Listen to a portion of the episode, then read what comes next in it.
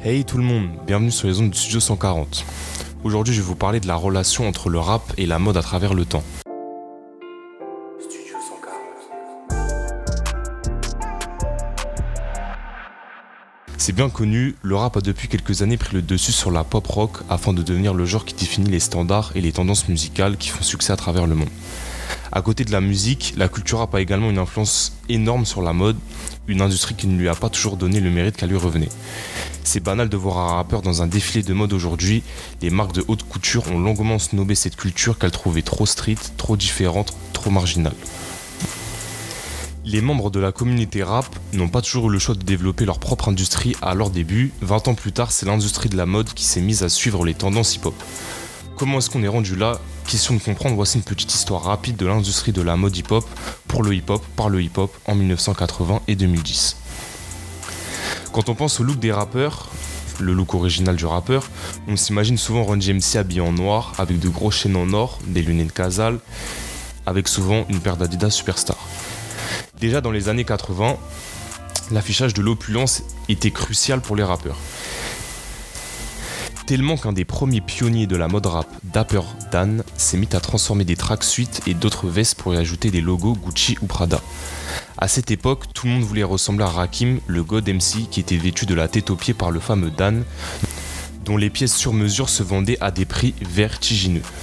Le designer a tellement marqué son époque qu'en 2018, Gucci a lancé une collection officielle en collaboration avec l'icône de la mode d'Harlem.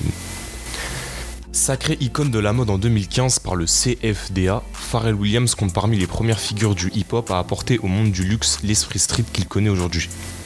Adulé par un grand nombre de créateurs, le fondateur de Nerd captive les attentions de Louis Vuitton, J-Star, Adidas, Chanel, avec qui il collabore avant de fonder ses propres labels en s'associant avec Nigo, créateur de la marque Bape.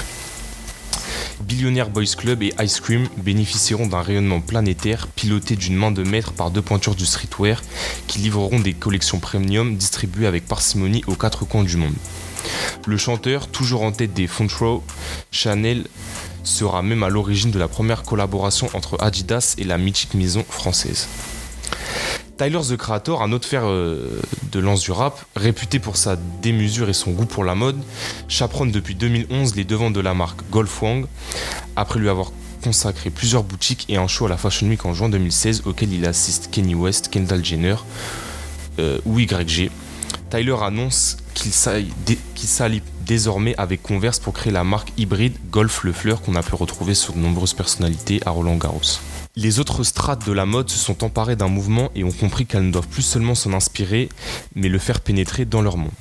Le luxe, avec l'avènement de nouveaux genres de rap et sa mode du bling bling, s'est fait une place dans le milieu du hip-hop, mais jamais la mode n'avait laissé sa place au rap jusqu'aujourd'hui. Comment donc expliquer ce revirement?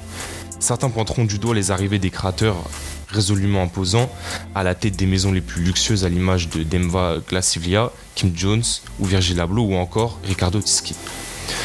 Quand d'autres parleront du pouvoir d'achat des plus fortunés, devenu la cible privilégiée des labels de mode, c'est une façon d'atteindre les jeunes qui habituellement ne portaient aucun intérêt aux marques de haute couture ou haute gamme, affirme Chris Vanache, ancien directeur artistique de Dior Homme. Désormais soucieux d'acquérir une crédibilité, les plus pointilleuses des maisons s'offrent les plus influents des rappeurs pour s'adresser à un public qu'elles ne maîtrisent pas encore. Voilà, c'était tout pour aujourd'hui. Retrouvez-nous le lundi, mercredi, vendredi à 18h pour de nouveaux podcasts. À la prochaine.